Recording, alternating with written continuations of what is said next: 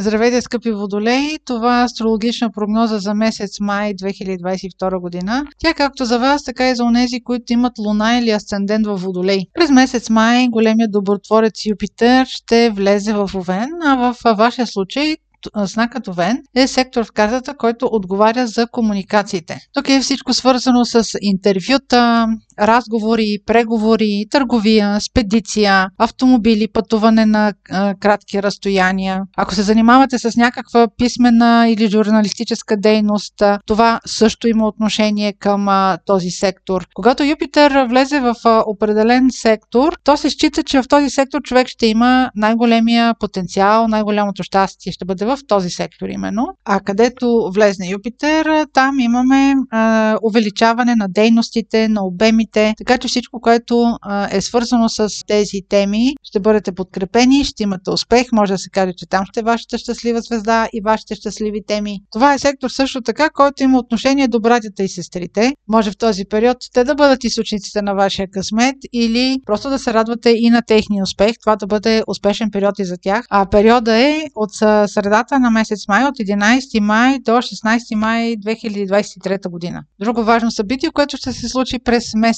май, ще бъде ретроградния Меркурий. Той ще бъде ретрограден от 10 май до 3 юни. От 10 май до 23 май той ще бъде в сектора на любовта и на децата. В този период може да има да се казвате нещо с милото, което да касае минали ваши разговори, някакви стари теми да изкристализират и да е необходимо отново да ги обсъждате. А от 24 май до 3 юни Меркурий ще се върне в сектора на дома и на най-близкото обкръжение. Тогава пък ще бъдат по-скоро темите свързани с дома и с роднините и може някакви стари разговори, стари документи да е необходимо да се набавят, да урежете стари неща свързани с вашето семейство или с вашия дом. Важно е да се каже, че това не е удачен момент за инвестиции, за покупка на скъпи вещи. Следващия важен момент през месец май е пълнолунието на 16 май в Скорпион то също така е и лунно затъмнение. То ще се усети в по-голяма степен от тези от вас, които са родени около 14 февруари, плюс-минус 2-3 е, дни. Това лунно затъмнение активира секторът на вашата кариера. Когато има пълнолуние в съответния сектор, в който се случва то, има важна промяна.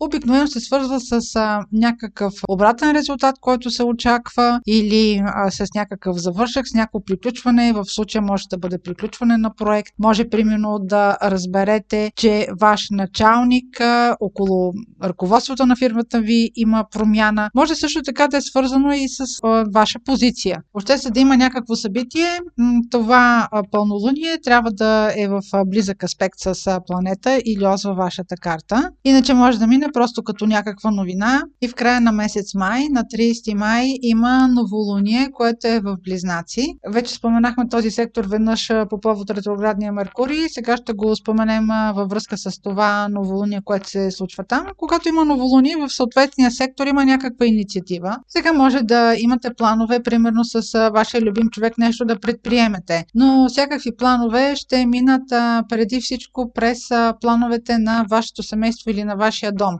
Не е добре в момента да се обсъждат дългосрочни планове, защото новолунието ще бъде под влиянието на ретроградния Меркурий и може да си говорите пак за някакви стари неща. Така че всякакви инициативи, които предприемате с любимия си човек, по-скоро ги оставете за след средата на месец юни. През месец май ще има също така влияние новолунието, което е на 30 април. То също така е и слънчево затъмнение. Но за да не го повтарям тук отново, вие можете да го чуете в прогнозата за месец април. Това беше прогноза за Слънце, Луна или Асцендент в Водолей. Ако вие имате въпроси, може през сайта astrohouse.bg и през формите за запитване там да ги изпращате. Аз ви желая успешен слънчев месец май!